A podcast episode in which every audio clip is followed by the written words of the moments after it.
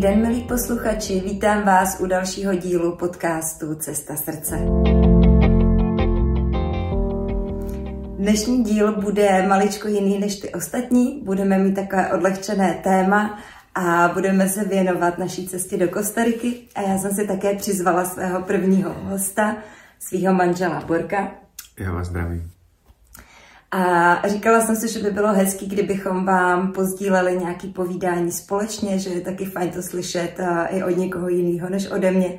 Tak doufáme, že vás tenhle díl bude bavit, že se vám bude líbit a hlavně přejeme příjemný poslech.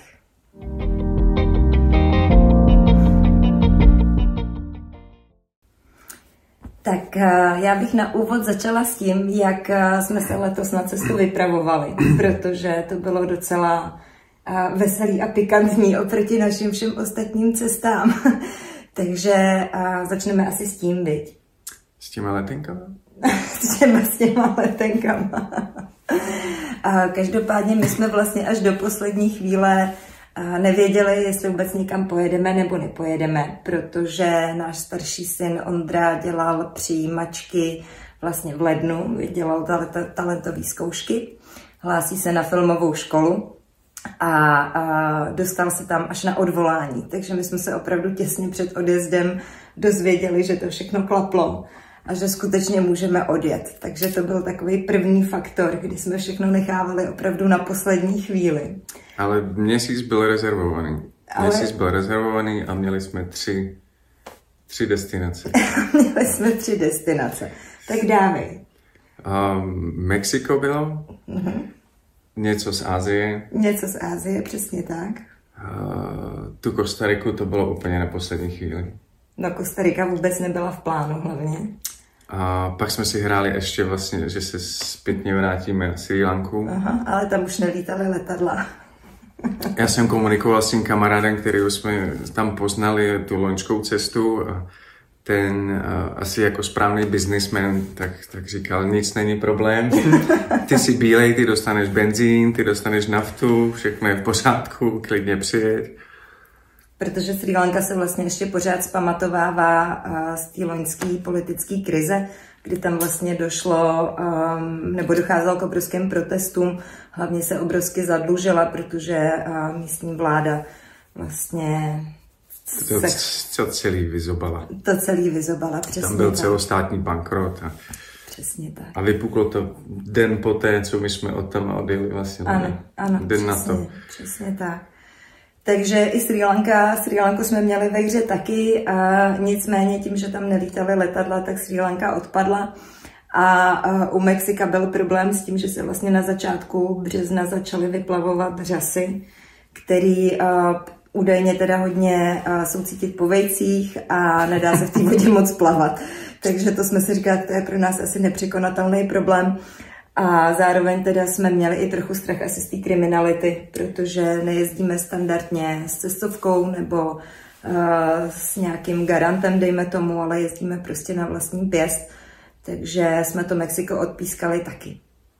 Albínka je taková ta bojásnější, já jsem takový ten ochránce a všechno bude v pořádku, ta žádná kriminalita, nebo že tam je, to víme všichni, jedna z největších v Jižní Americe, ale furt jsem měl pocit, že se to soustředí kolem Mexico City a prostě tyhle ty velké aglomerace, tak říkám, já uchlácholím, začal jsem projíždět nějaký rozhovory a články a myslím, že to bylo zmíněné asi v každém tom článku, že je dobrý mít dvě peněženky už jenom kvůli policistům, jednu pro sebe, druhou pro policii a nenašel jsem nic pozitivního, tak jsem si právě říkal, že asi nebude úplně nejlepší.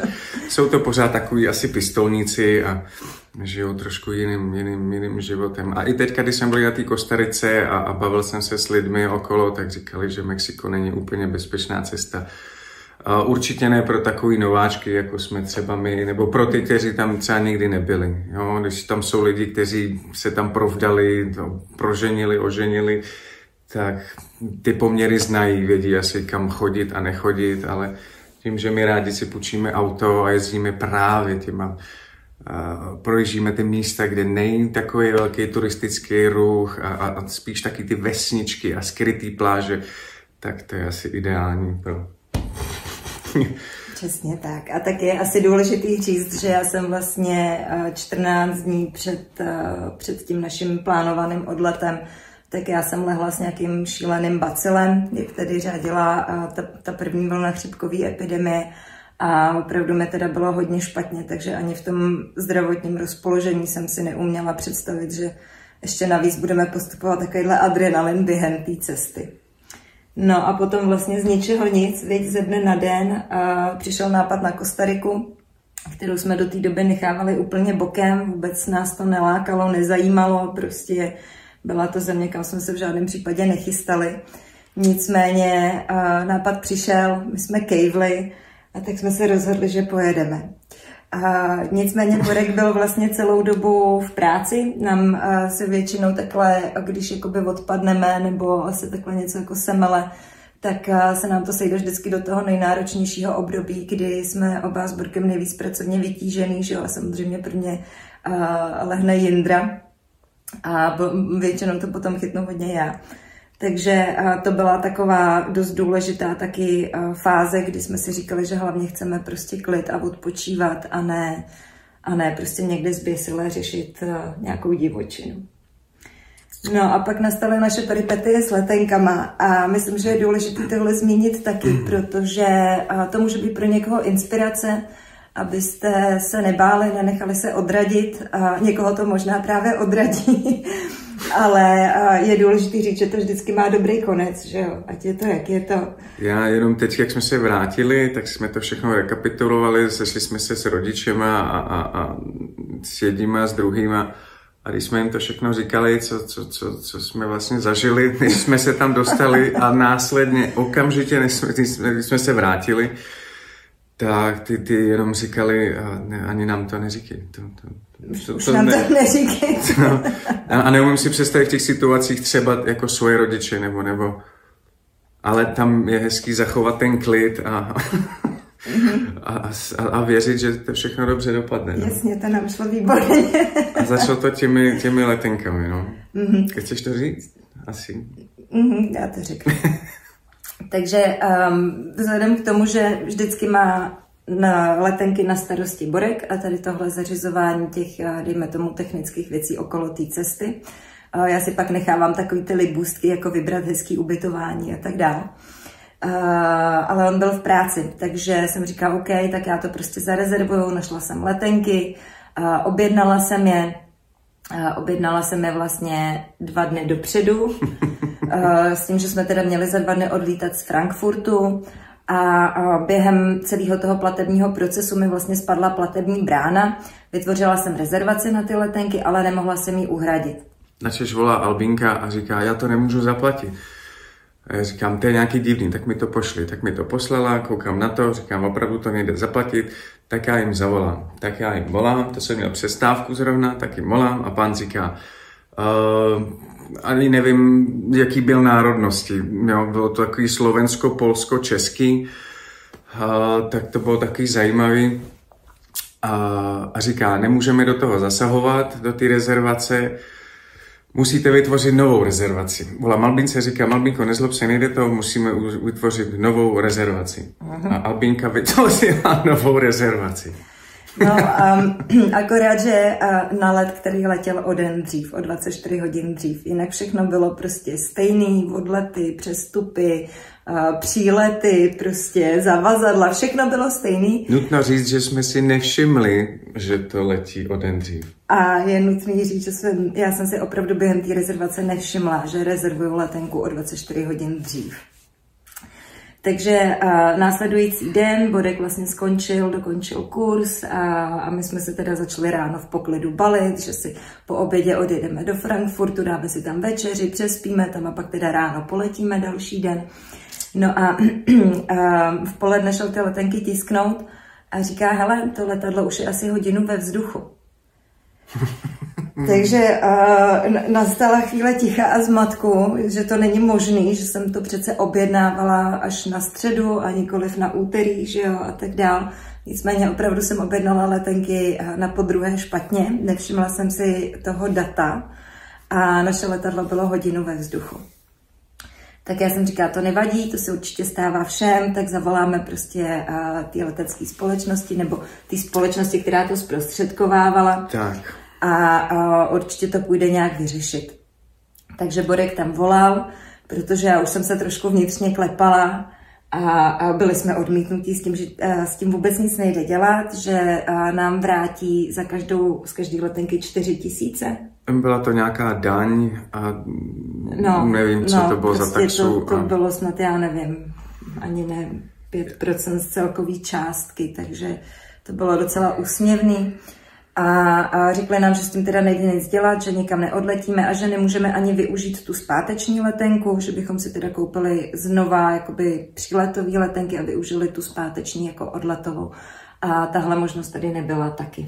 Protože ve storném podmínkách byla asi důležitá informace, že jak to je, 48 hodin před odletem se nelze nic měnit nebo zasahovat do té rezervace, a což je na jednu stranu jako absurdní, protože jsme ji vytvořili asi 24 hodin předem, jo, takže jsme podle mě do takovéhle kolonky ani nespadali a s podivem bylo, že jsme nemohli ani si koupit tu letenku, nebo nám to nebylo umožněno,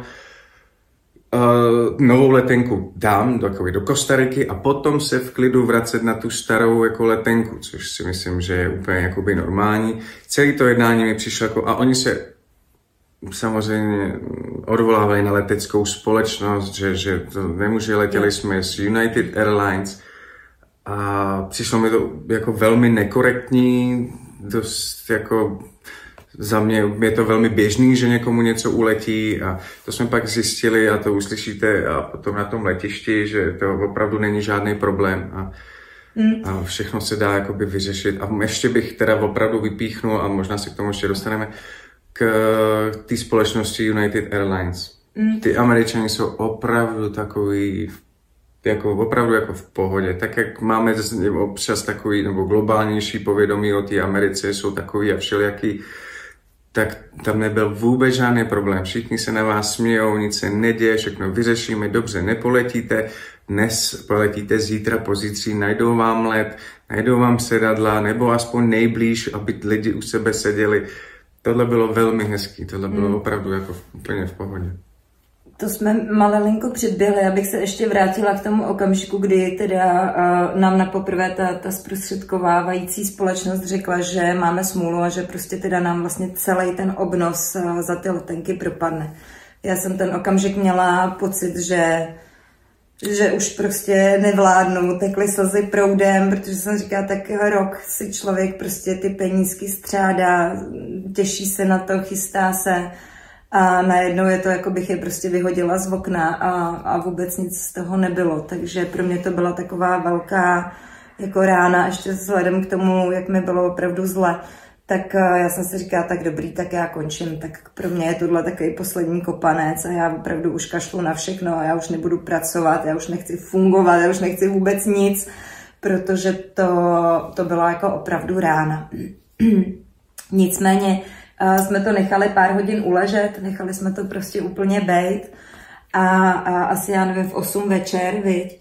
Tak mi to prostě nedalo a googlila jsem a říkám, hele Boro, teď je to běžný, prostě lidi ty letadla zmeškávají, tak přece není možný, aby každý zmeškaný let končil tím, že jako platíš znova celou letenku, že jo.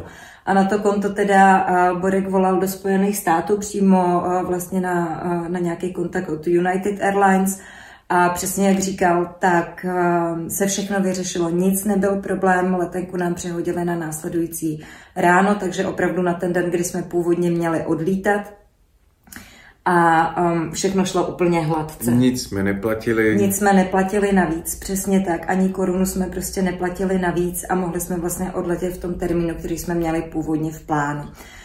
Je pravda, že ten hovor trval téměř 2 hodiny.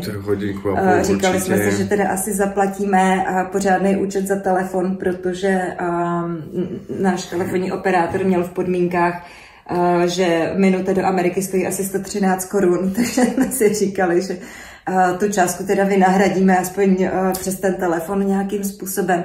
ale vůbec to tak nebylo. Účet za telefon nám přišel prostě o 2 000, o 3 000 větší než normálně, takže i tohle vlastně velmi hezky vyšlo a my jsme skutečně mohli odletět. Nicméně čas postoupil a než jsme opět popakovali všechny kufry a než jsme se naložili do auta na cestu do Frankfurtu, tak bylo asi 1:30 ráno, kdy jsme teda vyjížděli, děti obě dvě spící a já jsem usnula taky.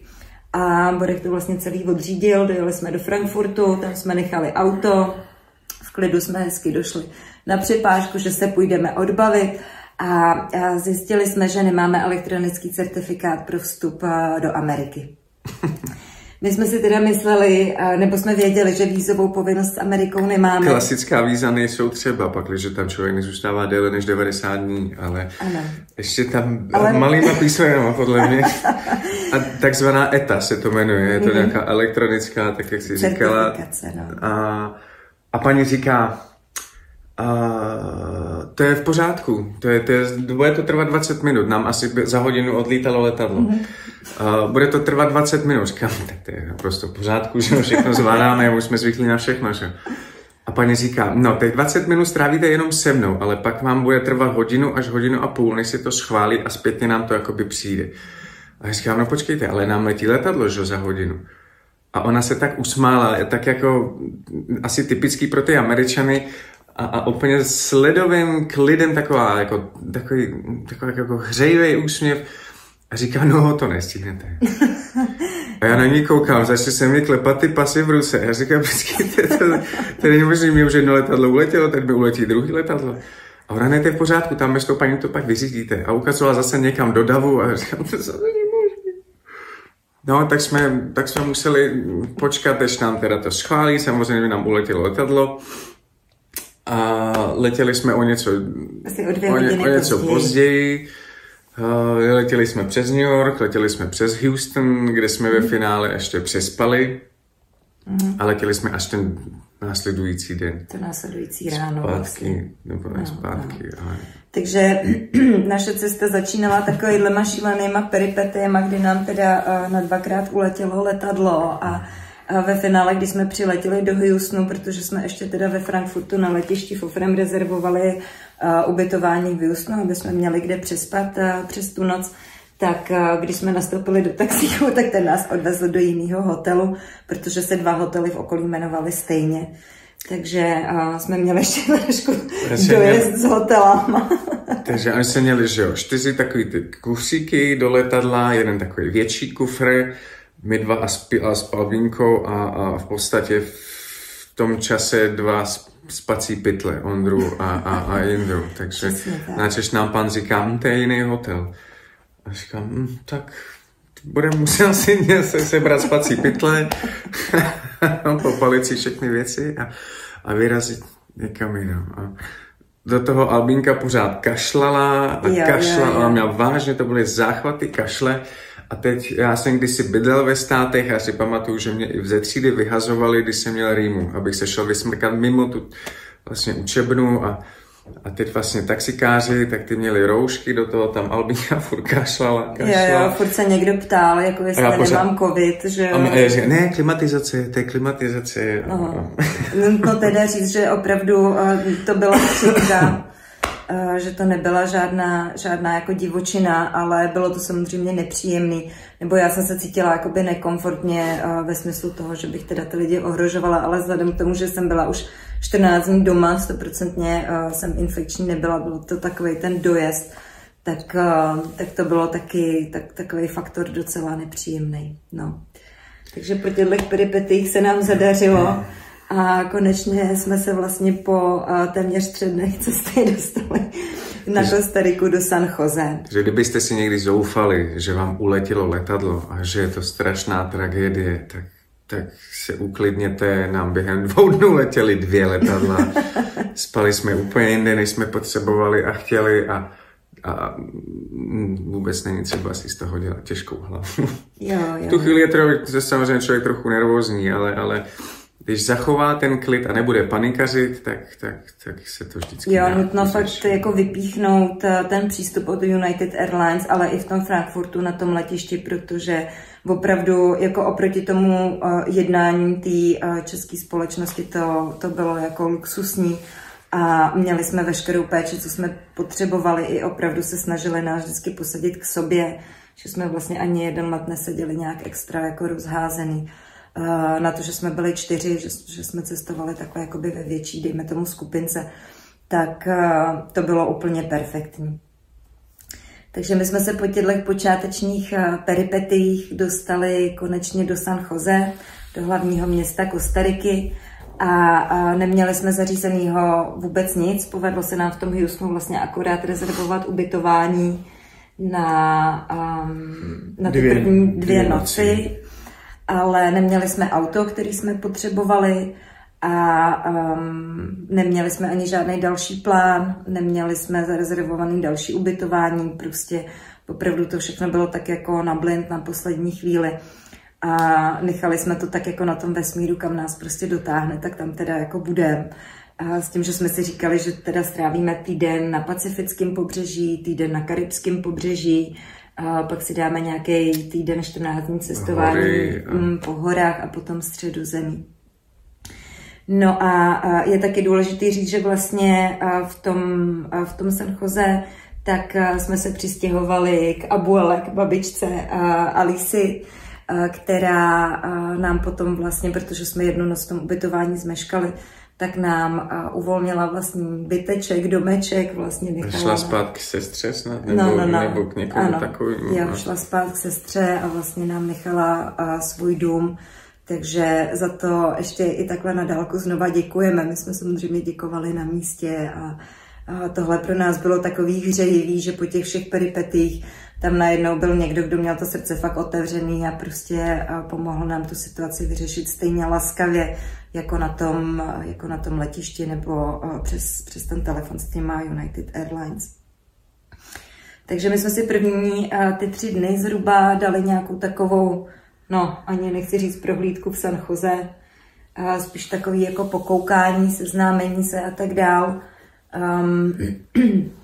V pondělí jsme si pak vyzvedávali auto a tím vlastně začalo naše dobrodružství, protože zhruba asi 2 hodiny předtím, než jsme měli auto vyzvednout, tak jsem namátkou našla prostě nějaké ubytování někde, vlastně tam, kam jsme ani jako vůbec neplánovali jet. A našla jsem místo u našeho Olara a Jerryho. Gerard byl vlastně, je Ir, pochází z Irska, ale žije už asi 20 let na Kostarice. A Olar je místní jungleman, nebo jak ho pojmenovat. Můžu říct, že Gerard je 70-letý chlapík, který na té Kostarice často, nevím, jestli je to ve velkých městech, ale myslím si, že v těch malých vesnicích, samozřejmě spolu s klasickým rodným jménem, každý má svou přezdívku. Většinou je to spojený s nějakým zvířetem. Asi jako oni... Tak jako... U Carlose to nebylo spojený se zvířetem. Já si myslím, že ta přezdívka spíš jako symbolizuje prostě takovou tu podstatu toho člověka, že to opravdu vždycky vyberou tak trefně, že to fakt vystihne jakoby jádro té bytosti. Takže náš Gerard... Byl gato cansado. Cansado gato a unavený kocour. A náš Olar měl přezdívku Komadrea, což... Ale počkej, nejdřív, já jsem se ptal, co to je, protože jsem nevěděl, že Gerard mi to říká anglicky, sice anglicky mluvím, ale neznám všechny zvířátka, všechny rostliny, stromy a tak. A on říká, to je taková ta... takový to zvířátko menší, to menší než kočka, co krade slepice.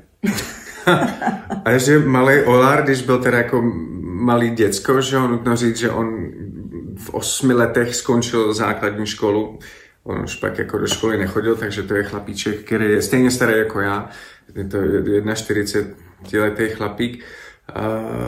Neumí číst, neumí psát. Neumí mapy. Neumí číst v mapách. Neumí řídit ani manuál. Prej umí automat, ale to bude úplně nevěřit.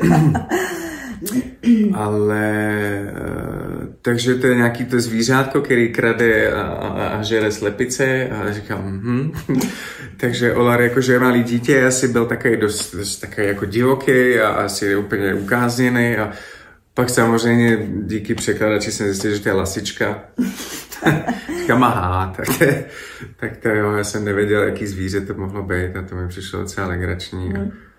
Ale ještě k těm přezdívkám tak je pravda, že vlastně Olarův bratr Carlos, tak ten měl přezdívku Bílá ploska. Bílá ploska, přesně tak. On byl na rozdíl od Olara, který byl samozřejmě taky snědej, ale Carlos byl vyloženě jako negro a jediný, co mu svítilo, tak byly teda zuby a jeho bílý plosky. A ty bílý plosky, takže proto měl přezdívku Bílá ploska a Plata Blanka. Plata Blanka, úžasnou imitaci kočky, dělal. Ano, to je pravda, to je škoda, že to jsem nenatočila, protože to...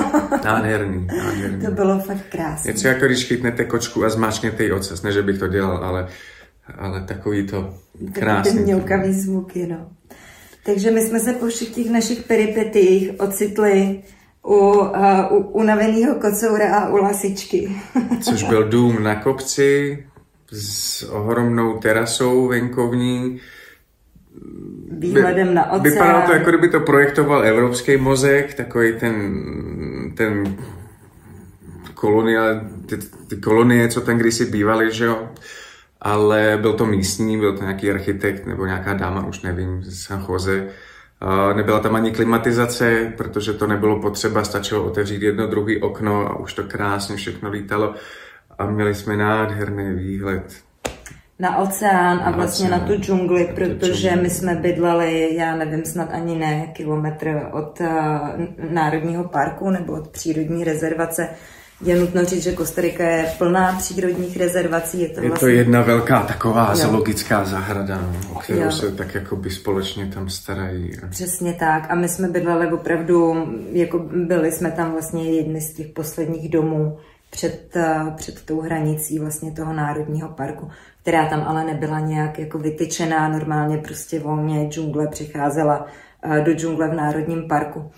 Takže my jsme se ocitli najednou opravdu v ráji na zemi po těch šílených začátcích. Tak se prostě ocitnete v místě, kde to jenom hraje těma barvama a je tam ten úplnej klid, je to prostě bohem zapomenutý místo, nádherný. A je pravda, že i to ubytování bylo úžasné. Je asi dobrý říct, že my v tomhle nejsme moc vybíraví, že se na jednu stranu jako asi... Nebereme úplně nějaký punk, že bychom přece jenom nechceme děti tak úplně jako proškolovat, ale zase si nevybíráme žádný luxusní ubytování, vybíráme si prostě nějaký takový zlatý střed, ve kterém se dá normálně fungovat, uvařit, spát a nic jiného vlastně nepotřebujeme, protože ten čas člověk stejně tráví venku. Proto spíš potřebujeme nějaký větší prostor kolem... Kolem postele, nám vyhovuje, když je tam nějaká zahrada nebo nějaký takový aspoň mini plácek, kde si prostě můžeme, já nevím, zevlovat, psát úkoly, číst si a takový ty klasický věci. No a vlastně na tomhle místě začalo naše dobrodružství. My jsme tam strávili asi víc než týden, byť ten první to byl asi týden a půl. Mm-hmm. Myslím, že jo. A pak tam byly vlastně asi na 2 dny nějací jiný hosté, takže my jsme si říkali, jo, tak to je dobrý, tak se prostě vystěhujeme a najdeme si ubytování někde v té stejné oblasti, protože se nám tam líbilo, říkali jsme si ještě pár dní, bychom tam jako zůstali. No a nakonec jsme v oblasti zůstali vlastně celou dobu pobytu, až úplně do konce, protože jsme si tu oblast úplně zamilovali, my jsme tam tak nějak jako... zapadli, prostě já jsem říkala... Velmi jsme splynuli s tím Gerardem a hlavně s tím Olarem, který vlastně bydlel u Gerarda. To byl takový jeho pomocník. Hlavně on říkal Gerard, co se týče období dešťů, protože tam prostě teče voda, tam prostě to jsou slivance, lijáky 2 měsíce. A ty místní prostě znají takové ty triky, jak svádět vodu, kde se to líp sákne. a takový ty různý triky, který ten Gerard a i vzhledem k tomu jeho věku, tak ten Olar mu jakoby s tímhletím pomáhal. Jo, my jsme žili v tom jeho domě, což byla ohromná v podstatě jakoby vila a oni žili hnedka pod námi. To v jedné budce zbouchaný s prken, tam byly ty dvě postele, jedna sprška a teráska a tohle bylo jejich království. A... Jo. Ale je pravda, že co se týká toho bydlení na Kostarice, tak opravdu bych řekla, že je to ještě tak pořád půl na půl. Polovina domů už jakoby je zděných, ale ta druhá polovina jsou pořád opravdu jakoby boudy, zbouchaný sprken, a střechu dělá vlnitej plech a nic jiného tam v podstatě asi je tam jako vždycky postel, stůl a tím to jako končí. Maximálně teda nějaký sociální zařízení.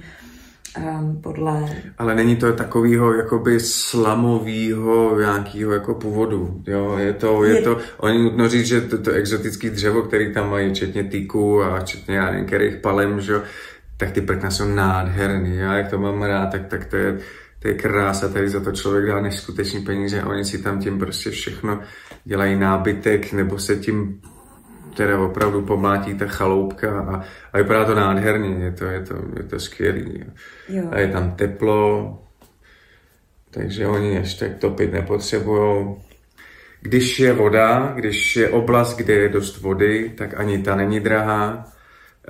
Elektřina taky není nějak přehnaně drahá a asi se budou zase měnit místa, dejme tomu ve městech a tak, ale co se týče nákladů na bydlení, tak to místní nemají až tak těžký. Jo, je to třeba oproti České republice relativně jako levný, nebo dost levný. No, svým způsobem. V téhle době v podstatě zadarmo.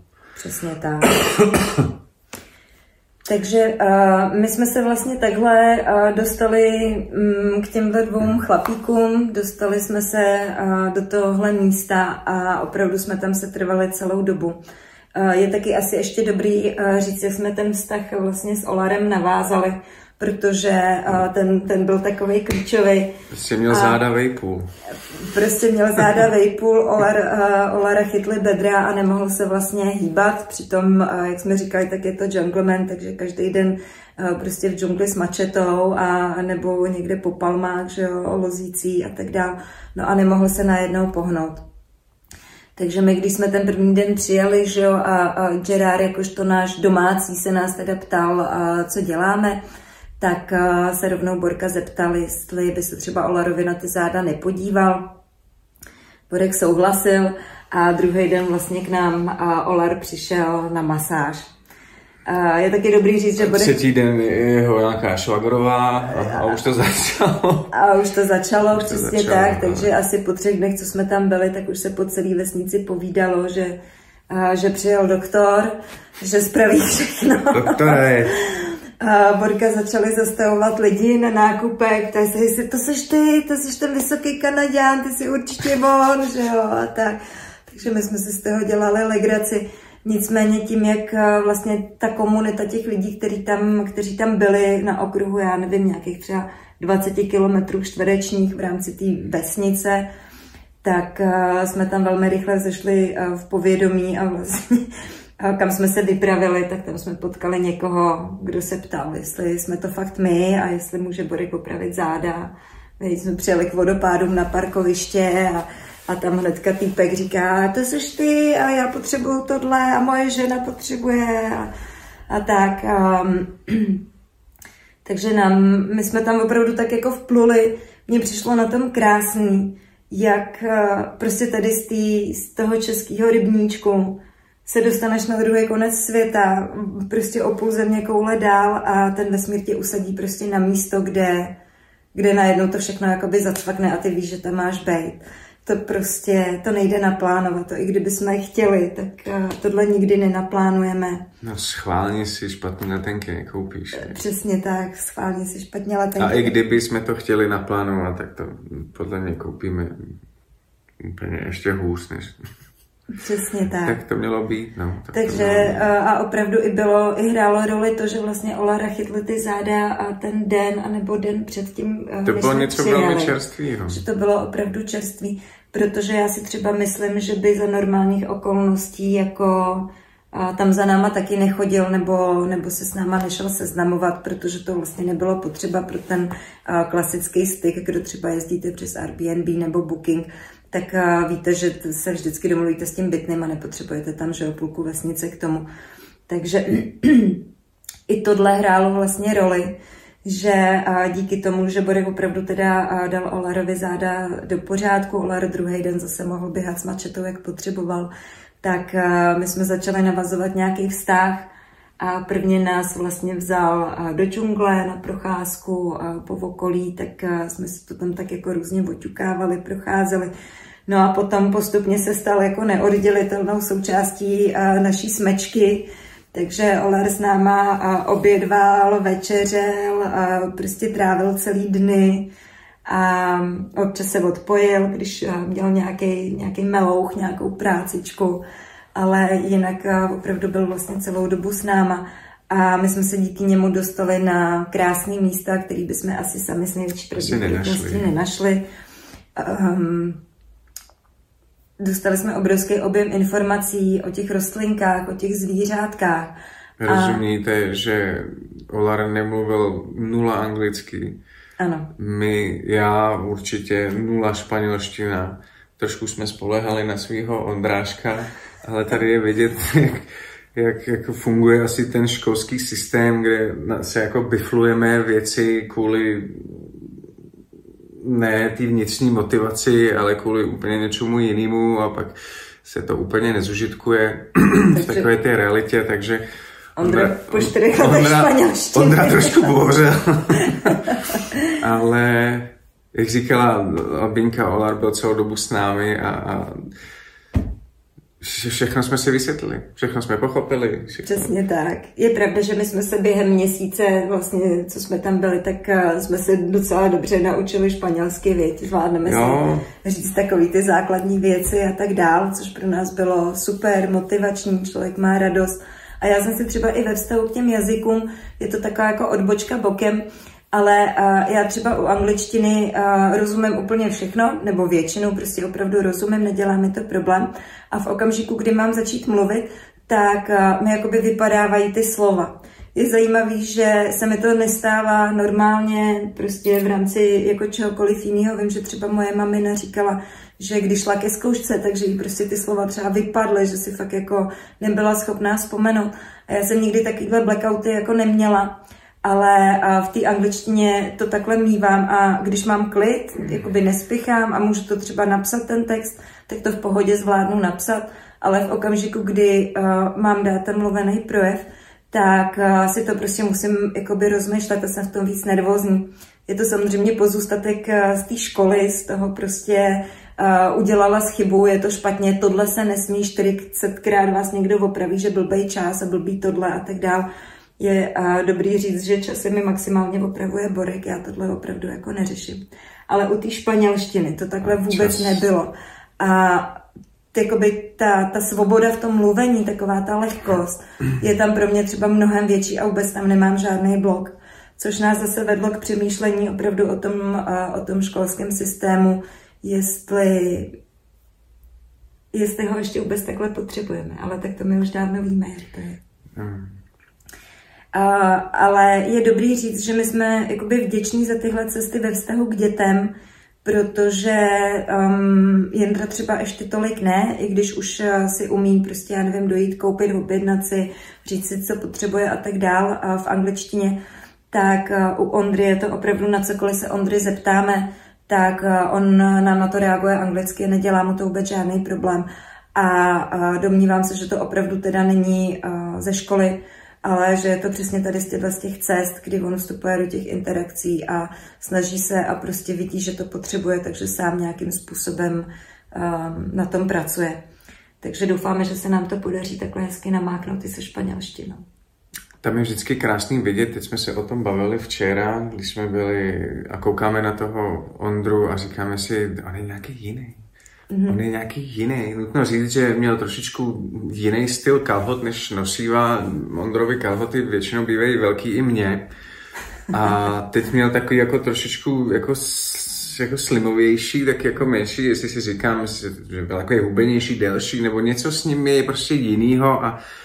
Ale oni to takhle mají vždycky, když se vrátí vlastně po té cestě. Oni tak jako stojí pevně a přemýšlí tak jako za sebe a to je úžasný vidět, protože tam jsou jako svobodný, vědějí, že tam je jako máma s tátou, když se něco, ale my jako nenecháváme, nebo naopak necháváme, aby si ty věci zařizovali sami, máš žízeň, opět nejsi pití, chceš si něco, dojdi si to najít, že jo, zeptej se a oni potom mají prostě větší sílu.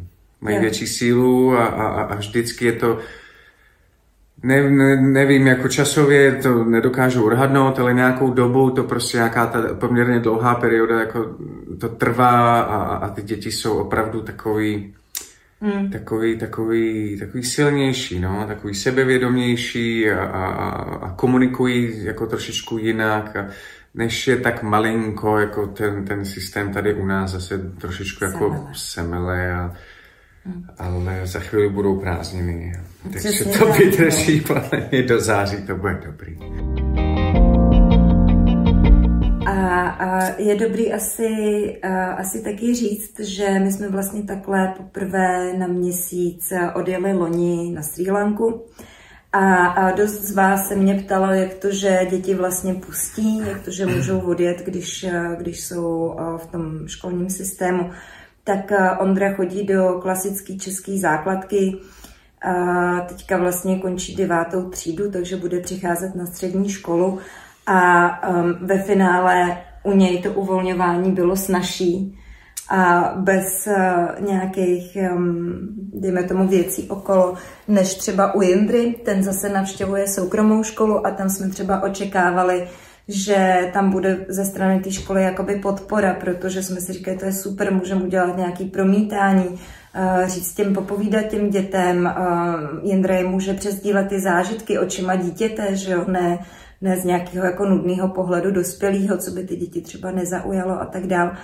No a naopak jsme teda vlastně dostali, nechci říct vynadáno, ale jako vyslechli jsme si opravdu hodně poznámek o tom, že děti na Jindru zapomněly, že přišel o ten kolektiv a tak dál. A mě to loni třeba po té Srí Lance opravdu mrzelo a já jsem si říkala, ježiš, tak prostě my s tím cílem, že těm dětem uděláme dobře, že jim dáme ty zážitky a tak dál.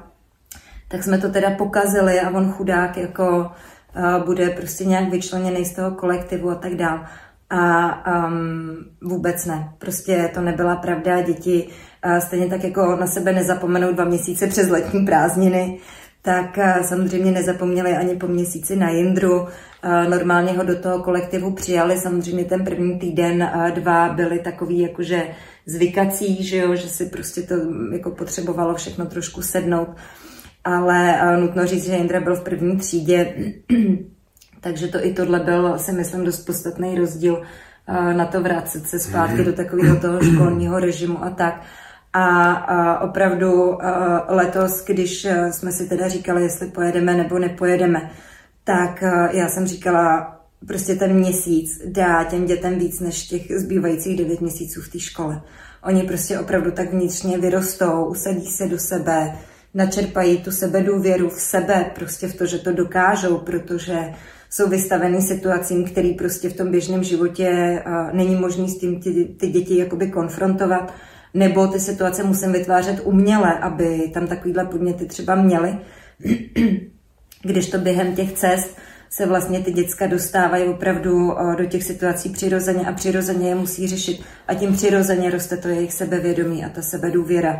Takže pak je to vždycky opravdu obrovský jakoby rozdíl vidět tu psychiku, jak se najednou úplně narovná, posílí prostě a tak, jaký ten systém chtě nechtě prostě ohne a vždycky to dítě dělá takovým, dejme tomu, ušlápnutým, utlačeným nebo podřízeným prostě v rámci toho systému, protože to samozřejmě jinak nejde, že jo? Vždycky se musíme v tom systému všichni přizpůsobit, aby to dobře fungovalo, tak najednou vidíte ty svoje děti v té úplné svobodě, v tom, jak prostě skutečně jsou a září. A tohle je pro mě třeba nejvíc. Tohle já se vždycky odvážím z těch cest, kromě toho, že já se cítím dobře, já si odpočinu, mě to posílí a změní, tak stejně tak je to u těch dětí a já si říkám, že je to jako jedno z toho nejlepšího, co jim prostě můžeme dát.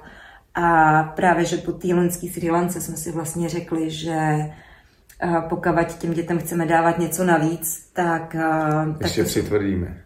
Přesně, tak ještě přitvrdíme. Můžu říct, že jsme měli asi 12 kilo učebnic. Tu loňskou dovolenou.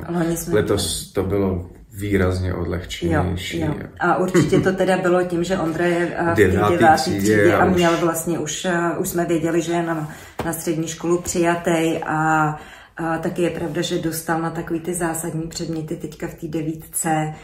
jiný učitele a taky dostává úplně jiný známky, protože tam v těch ročnících předtím měli občas učitelé problémy. To je na jiný díl. Přesně tak, no, to je na jiný díl, tomu budeme rozmazávat. Ale věřím, že i tohle je pro spoustu lidí zajímavý. Vím, že se mě na to často ptáte třeba soukromně, zajímá vás to prostě, jak to je a není.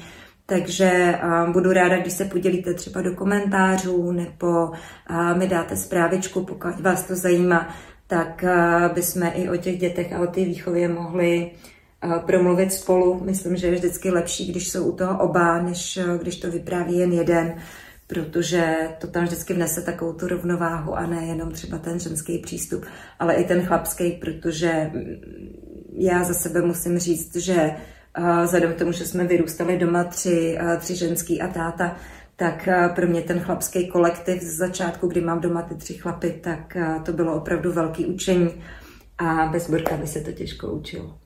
Nebo můžeme být všichni 4 u toho. A nebo můžeme být všichni 4, určitě. To by bylo možná to ještě lepší. Nějak domluvíte. Přesně tak. No, takže abych to jakoby uzavřela tuhle kapitolku ve vztahu k těm dětem, nebojte se, dítě normálně můžete ze školy vzít. Každá škola to má nastavený jinak, jiný v rámci školního řádu podmínky pro to uvolňování, ale každá škola by to měla skutečně umožnit, protože není žádný důvod, proč by to umožnit nemohla. V podstatě je to formalita, je to formulář, tam jsou kolonky s předměty, ten si oběhnete a záleží to prostě na panu řídícím nebo paní řídící, jestli ano nebo ne. Jo. Takže to je jenom je to čistá formalita, je to formulář, který si člověk stáhne na internetových stránkách. Takže to není nic neobvyklého. Přesně tak. A já znám spoustu kamarádů, kteří, nevím, byli sportovci, jakože profesionální od dětství samozřejmě a takhle to jakoby funguje. Když není problém, tak je tam rozumná prostě nějaká bytost, která je otevřená, tak není nic problém. Jo, a nutno asi taky říct, že opravdu jako zadaný úkoly, co dostanou děti ze školy, plníme, snažíme se s nima pracovat průběžně, plus minus jako každý den, vždycky jim třeba necháme týden, 2, třeba nějaký takový jako voraz, aby si prostě fakt odpočnuli, že většinou po té cestě a tak, ale potom se snažíme opravdu v rámci té každodennosti tam držet jakoby ten rytmus a splnit samozřejmě to, co nám bylo zadaný, protože i my chceme, aby ta škola samozřejmě věděla, že stojíme o to, aby to všechno bylo v pořádku. To určitě je. To neznamená, že by se tomu člověk nevěnoval. Ano, tak. No a my jsme tím trošku odskočili a taky se nám nachyluje čas k 1 hodině. Takže bychom možná rozdělili povídání do 2 dílů. Já jsem pro. Já souhlasím. Já mám terapii za chvíli.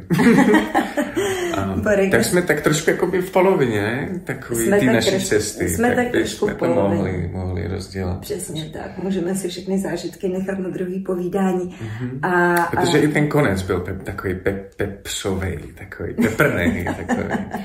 Jo, i přílet nás trošku proškolil. Takže... asi si necháme potom ty historky z Kostariky do toho 2. dílu. Mm-hmm. Necháme tenhle takový jakoby úvodní, aby jsme vás navnadili a nalákali. A za 14 dní vyjde další díl, my se mezi tím trošku aklimatizujeme, posedá si to všechno, protože je pravda, že jsme byli vlastně minus 7 hodin od našeho časového pásma a přivykáme si trošku hůř, úplně se nám ještě nedaří to spaní srovnat, takže... Minus 7 hodin a plus 25 stupňů. Přesně tak. Tak to chvilku potrvá. Jo, mě tady hlavně vadí minus těch 25 stupňů oproti Kostarice, ale to už je taková kosmetika. Tak jo, takže doufáme, že jsme vás aspoň navnadili, doufáme, že vás bude další díl zajímat, necháme si to teda na příště. A určitě budeme rádi, pokud budete mít nějaký dotazy k cestě, pokud vás zajímá něco obecně, prostě k cestování, k tomu, jak jezdíme, cestujeme, protože na to se mě občas taky ptáte. A když jsem sdílela vlastně anketu, tak to bylo tak půl na půl, polovina ráda cestuje na vlastní pěst jako my a druhá polovina zase radši prostě s nějakou cestovkou nebo s nějakou jakoby zárukou toho, že to bude v pořádku. Já tomu naprosto rozumím, protože potom se vyhnete takovým peripetím, jako jsme měli třeba my na začátku. Ale z druhé strany zase je člověk ochuzený o jiné věci. Takže budeme rádi, když se nás zeptáte, co vás bude zajímat. My podle toho si připravíme povídání na příště. A ještě je taky možná dobrý říct, že my jsme takoví prožitkáři, požitkáři. Asi se nepovažujeme úplně za nějaký cestovatele. Je pravda, že jsme už asi trošku něco pojezdili, ale nejsme takový baťuškáři. Nejsme baťuškáři a nejsme ani takový ty zarytý prostě poznávači všeho možného. My prostě cestujeme tak nějak na prožitek. Takže i když, jak jsme v úvodu říkali, že jsme měli v plánu pobejt týden v Karibiku, týden v Pacifiku, týden někde po horách a týden prostě někde, tak jsme úplně tyhle plány prostě pustili a žili jsme tím, co nám přišlo ten okamžik nejlepší. Tak my vám děkujeme za pozornost v tomhle díle. Chtěl by si něco říct na závěr? Já vám moc děkuju, tebe děkuju. Já jsem trošičku nervózní, ale ve finále to povídání je vždycky velmi příjemné. Vždycky velmi příjemné. A to cestování je děsně fajn. A když jsme se vraceli, tak vedle mě v letadle seděla teda česká rodinka, jinak jsme Čechy žádný nepotkali. A oni byli přesně takový 2 dny tam a pryč. A zase 2 dny někde zůstat a pryč. A byla poměrně početná, to byly asi 4, to byly nějaký 4 lidi, jedno malý miminko, že jo, takže... ale my to prostě máme opravdu trošku jinak. Máme takový ten cíl, nebo tam jezdíme za cílem splynutí. Za cílem splynutí s tou krajinou, s tou civilizací, nebo s těmi lidmi místními. A já to mám tak, že takhle nejlíp člověk pozná to prostředí. A pak se opravdu vrátíte zpátky do té země, nebo nějaká, která je velmi podobná a máte pocit, že jste doma. Nic vás, nebo ne, nepřekvapí, vždycky vás něco může překvapit, ale už člověk nepanikaří kvůli každý kravinu. Opravdu jste si jistí a tak si takoby užíváte a je to víc plynulý a člověk je tam opravdu svobodnější. Jo, tohle je vlastně asi taky takový důležitý faktor, protože my vlastně jak na té Srí Lance, tak tady, tak jsme vlastně zůstali v podstatě na jednom místě nebo v jedné, dejme tomu, oblasti. A od tam jsme tak jako různě jakoby velkým perimetru si dělali ty výlety a ty poznávačky. Jo, a zjistili jsme, že nám to vlastně opravdu maximálně vyhovuje, protože člověk má skutečně možnost jako navázat ty vztahy s těma místníma lidma, nějak tam zapadnout do té komunity nebo do té, prostě mezi ty lidi, kteří tam žijou a skutečně jakoby poznat tu kulturu, poznat to místo, poznat tu zemi. A člověk má fakt pocit, že tu esenci jako úplně nasaje, že se může stát jako jedním. A v okamžiku, kdy to klapne na obou stranách a člověka ten vesmír pošle prostě na správné místo, protože jinak to ani říct nejde, tak ono to funguje na obou stranách a jak my obohacujeme je, tak oni obohacují nás. A je to potom taková ta vzájemná radost toho života, takový to prostě plynutí v tom spolubytí. A čistě prakticky, když to tak jako během pár dní takhle zběsile člověk neobjede teda tu zemi, tak se tam máte proč vracet. To je taky pravda. Tak se máte proč vracet. Takže třeba příští rok bude Kostarika Vol 2. Třeba Karibský pobřeží. Třeba Karibský pobřeží, přesně tak. Tak jo, takže ještě jednou vám moc krát děkujeme za poslech, za pozornost. Znova opakuju, že budeme rádi, když nám pošlete nějaké otázky, na které můžeme v příštím díle odpovědět. A přejeme vám, ať máte krásný povelikonoční, jarní, už snad úplně čas. Ať se to jaro rozbíhá nám všem, ať konečně z těch minus 25 se to dorovná aspoň na 20 tady. To je pro nás už takový optimální, že? Už aby to bylo. Přesně tak. Moc krát děkujeme. Mějte se moc krásně a ahoj u dalšího dílu.